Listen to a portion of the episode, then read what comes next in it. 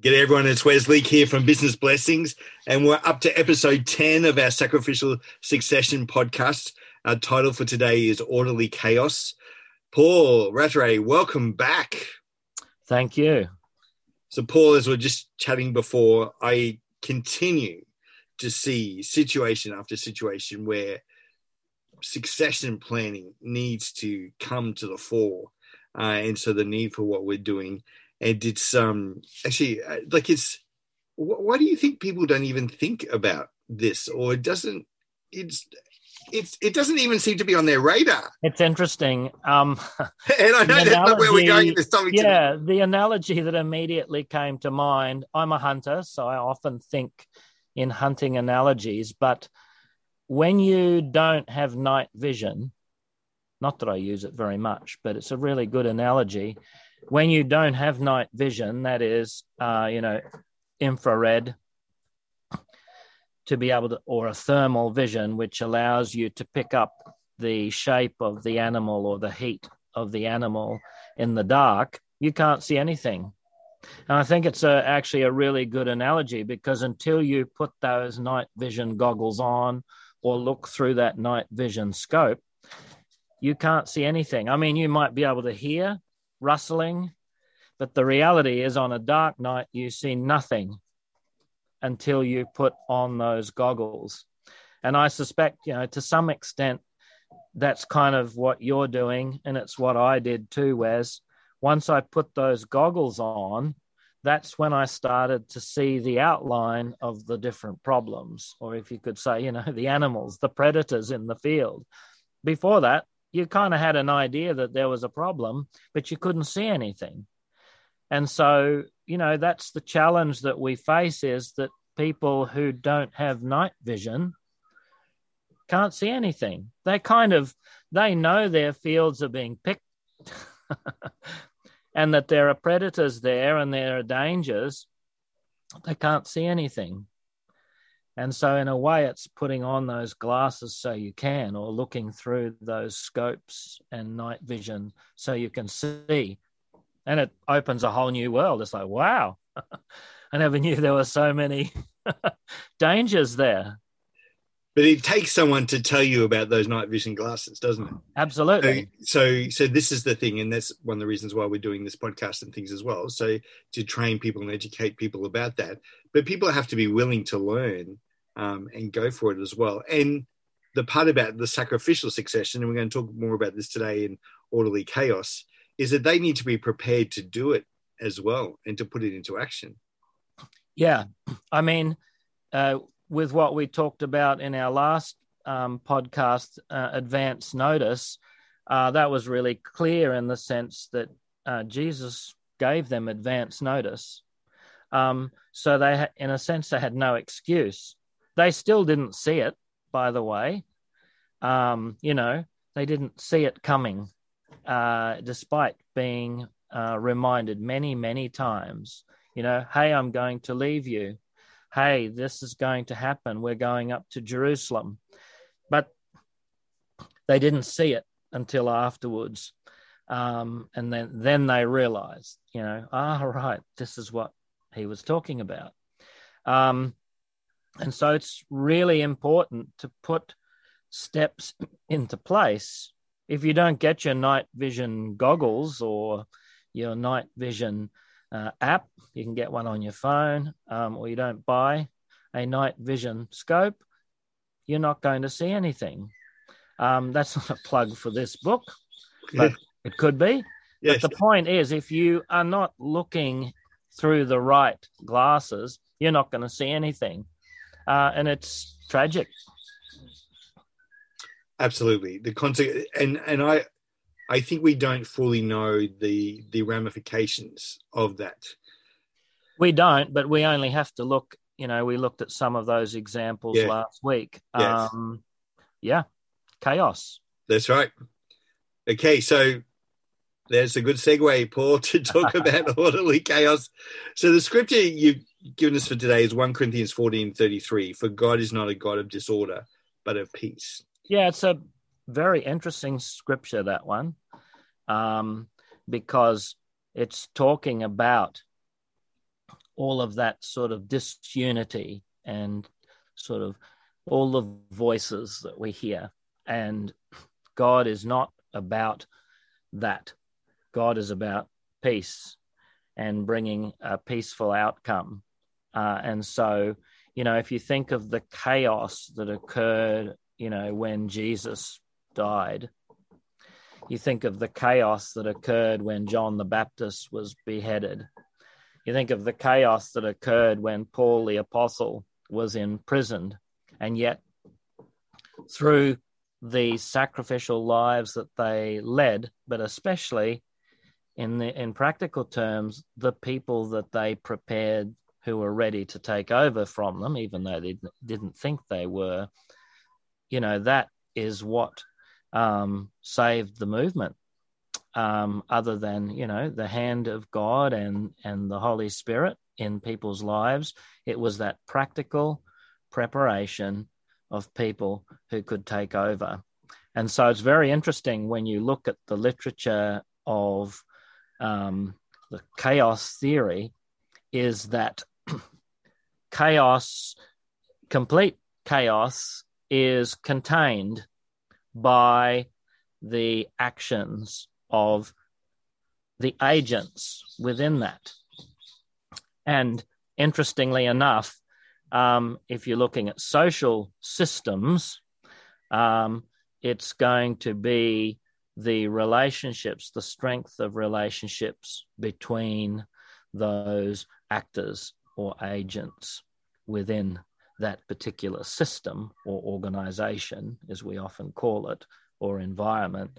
It's the strength of those relationships between those people that ultimately is going to be the difference between a collapse and a chaotic situation, but it's still ordered and contained by that. And if you think, you know, the greatest sacrifice that was made in history, uh, the sacrifice of Jesus Christ, that that was a completely chaotic situation, and yet that sacrifice, that willingness to sacrifice, um, was what in a sense, contained and controlled that chaos and made actually the greatest, the best news to come out of that tragic situation.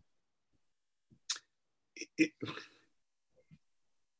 it, that's, it's incredible to think about that, isn't it, Paul? Like, and to let that soak in that a situation that was totally chaotic, chaotic, yeah. but God brought peace through it and yeah. transformation of the world through it. They, that's right. And and you've got to, you know, the thing that I learned through looking at this is that there's both a practical implication here as well as obviously a spiritual implication. The practical implication is that it was Jesus's willingness to die that actually contained yeah. it it that was stronger than the chaotic environment and situation. And it's it's interesting if you look um, through history, you look at some of the great thinkers. Um, uh, Sir Francis Bacon, um, he talks about it's through indignity that the greatest dignity occurs. And it's very interesting if you think about it. The indignity of Christ's sacrifice is what brought the greatest dignity, not only to him, but to mankind.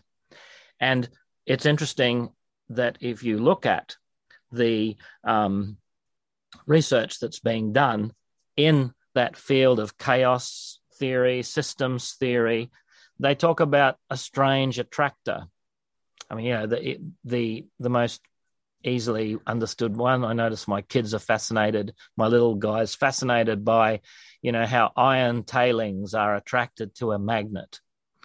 Um, but that's a really good example of what is it that becomes a strange attractor in a chaotic situation. Um, well, if you look at research, you look at practical life, um, what attracts people is sacrifice. It's that willingness to sacrifice. That's why, you know, we have Anzacs.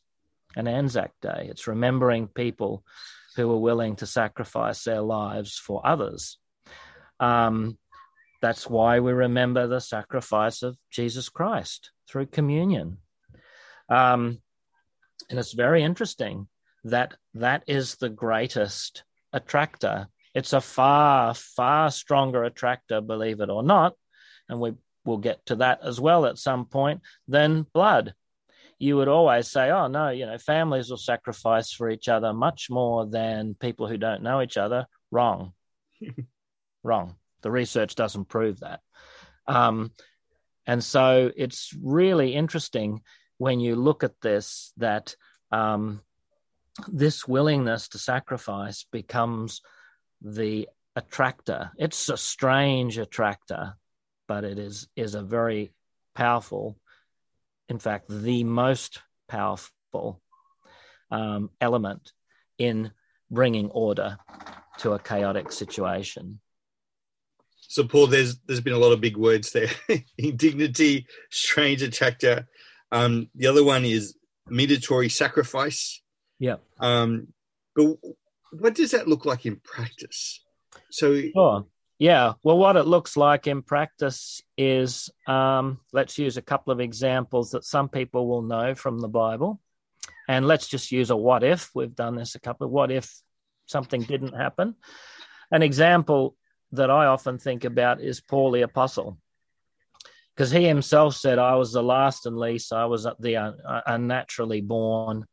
Um, what if the early church and Peter, as the leader, decided, you know what? Uh, we're not going to accept this guy. Um, he reckons he's called to the Gentiles. No, I'm the leader of the church here, so um, no way.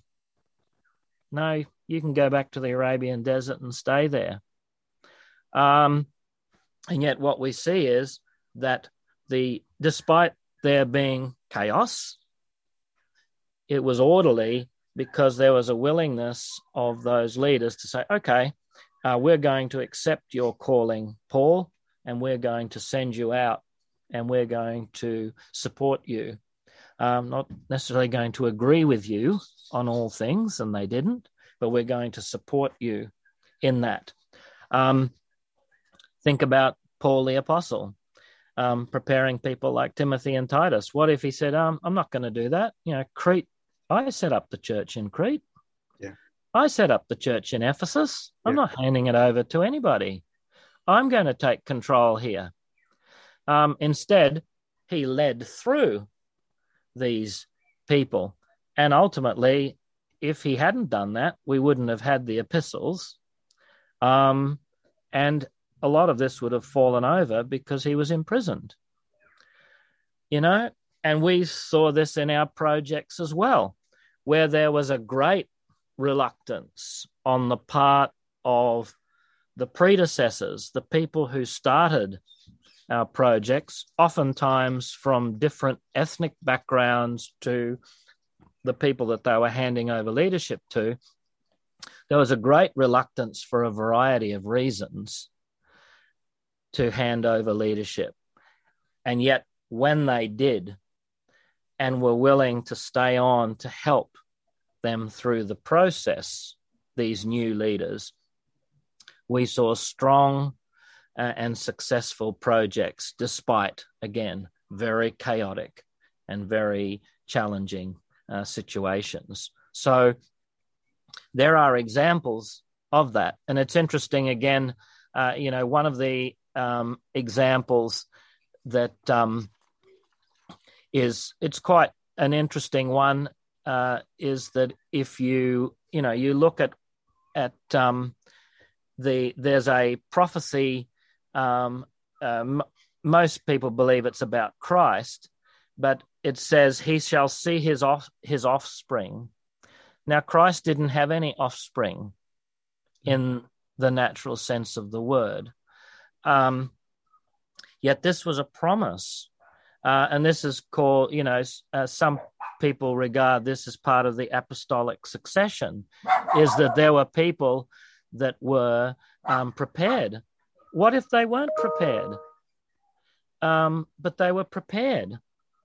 Uh, and so these are the offspring that are talked about. We're not talking about natural offspring, these are spiritual offspring, these are successors that continued the work.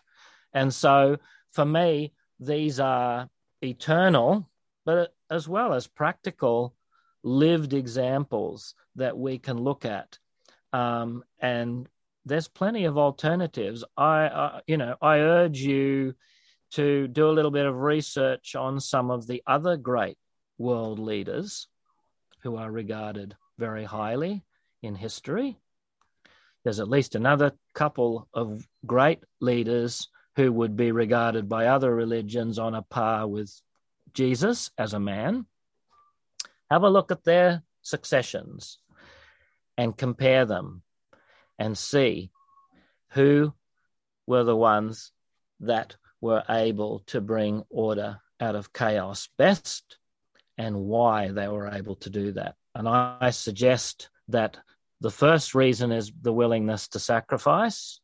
And the second reason is that willingness to have prepared successors. And by a mediatory sacrifice, which we know as Christians, the mediator, well, what does a mediator do? They build a bridge between two parties. I bet you've done that before, Wes.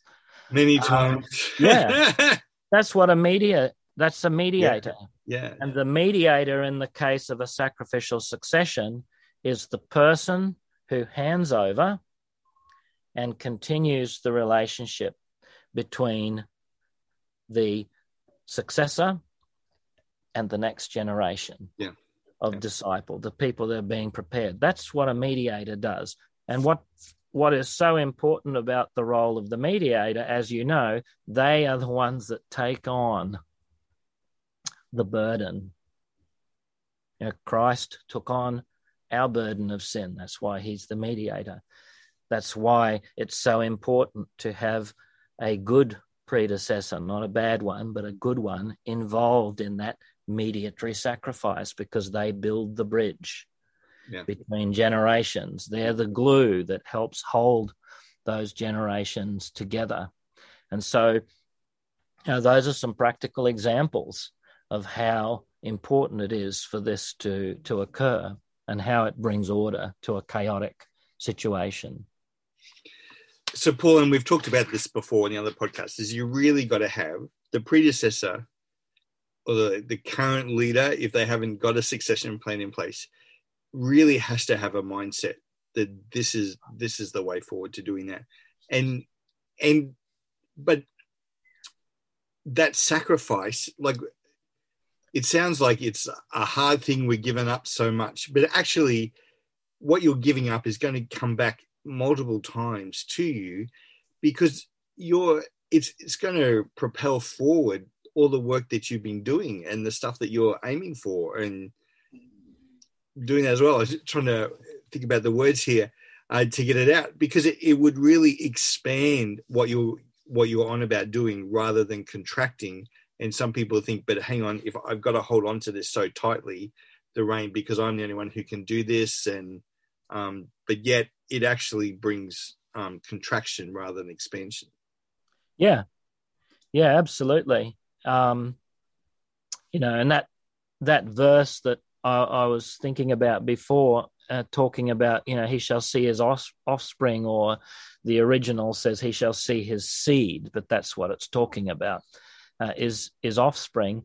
Um, the greatest joy, I mean, certainly that that I've found, is seeing um, those uh, successors, you know, succeed.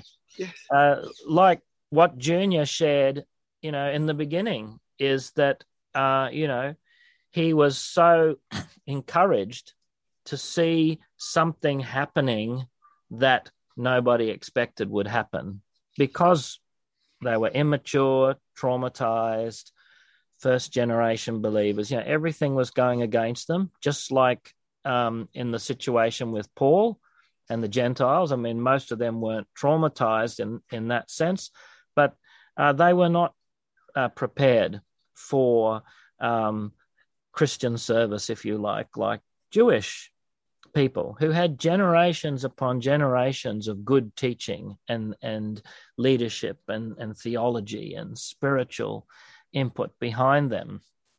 And yet, Paul realized the only way to bring order to chaos for the Gentile project was to get Gentile successors. Yeah. You know, um, we, we would think, well, that's kind of a no brainer. You'd be surprised how uh, often um, people completely disregard that. Uh, exactly. And, and this is the, um, for for anything to move forward, the previous generation needs to sacrifice something for the next generation. We've seen that again and again and again, haven't we? Like even just in the yeah. natural, for that to take place. But yet, the joy that you get in seeing that next generation move forward and go way past where you could ever gone is is is immeasurable. It is, but you've got to do it, and you've got to take that step. And that step of faith, as we've discussed, is a really challenging one. You know, it's not easy.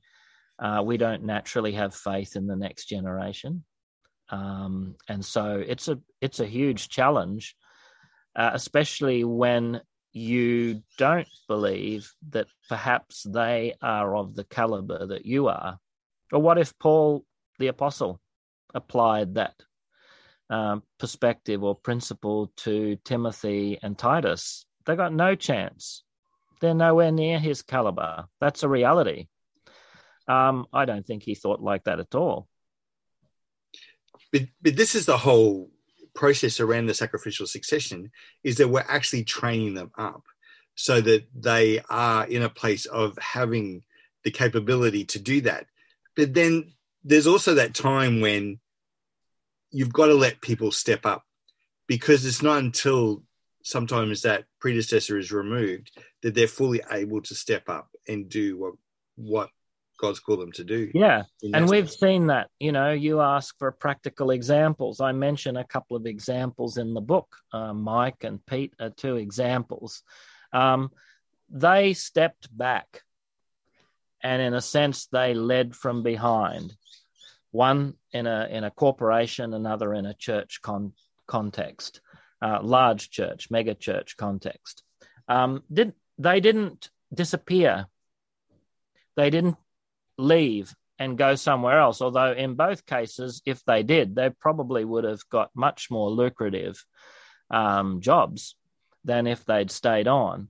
But what they did was they stayed on. They just had a different role you know, and um, it's interesting what Jesus said. You know, if I uh, don't return to the Father, the Holy Spirit will not come.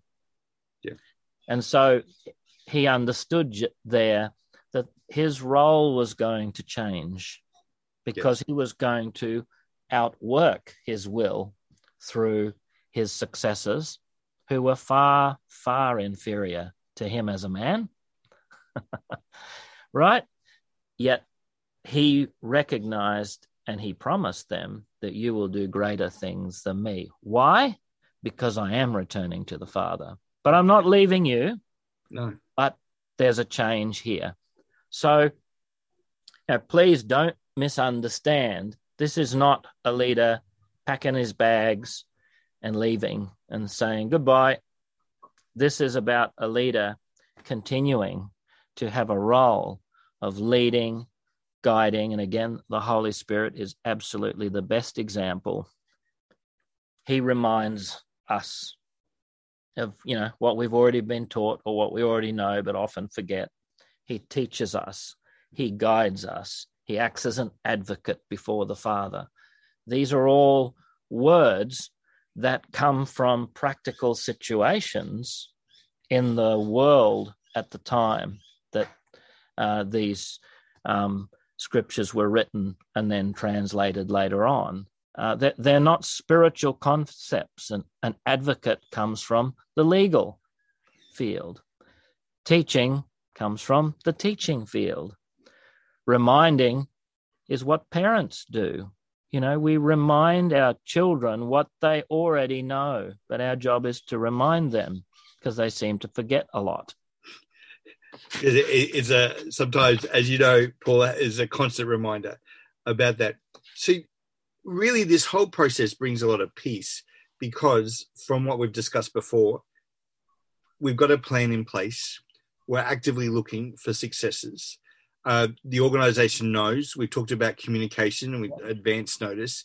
People know what's going on. So when you've got other stakeholders, in maybe investors or other partners, the organization, they know that there is a serious plan in place.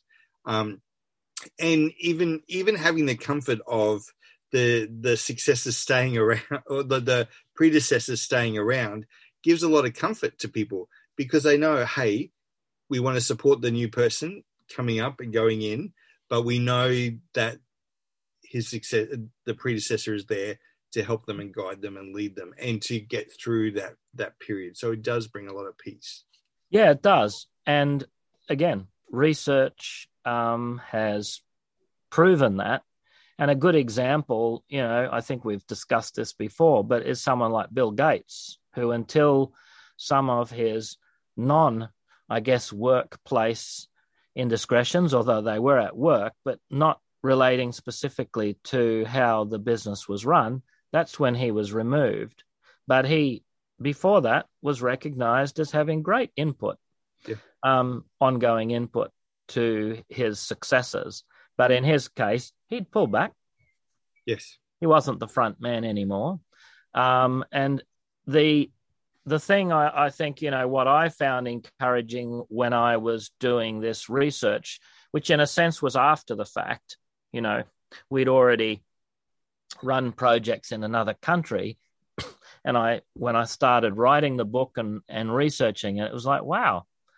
So science actually proves that within a chaotic environment, if we are willing to take a chance and make sacrifices, and especially the sacrifice of leadership, we can see great things happen and order be brought out of a relatively chaotic situation. So for me, it was like, wow. Yes, the light bulb. Uh, the light bulb comes on more and more, and there's some backing for this. So, okay, Paul, let's get down some syntax. What's the practicality from today? Yeah, the practicality for me is recognizing that the strange attractor, the thing that brings people together, are those who are sacrificial. We don't re- we don't remember people who are not sacrificial. Let's be honest. You know, they may stand out and I use the analogy of the, you know, the peaking wave. Yes, of course, the big, huge white top wave uh, is spectacular, but it crashes. And if you've ever tried to ride a wave, it'll turn you over and smash you around and everything like that. we might remember the bad experience, but the reality is that's not what we remember.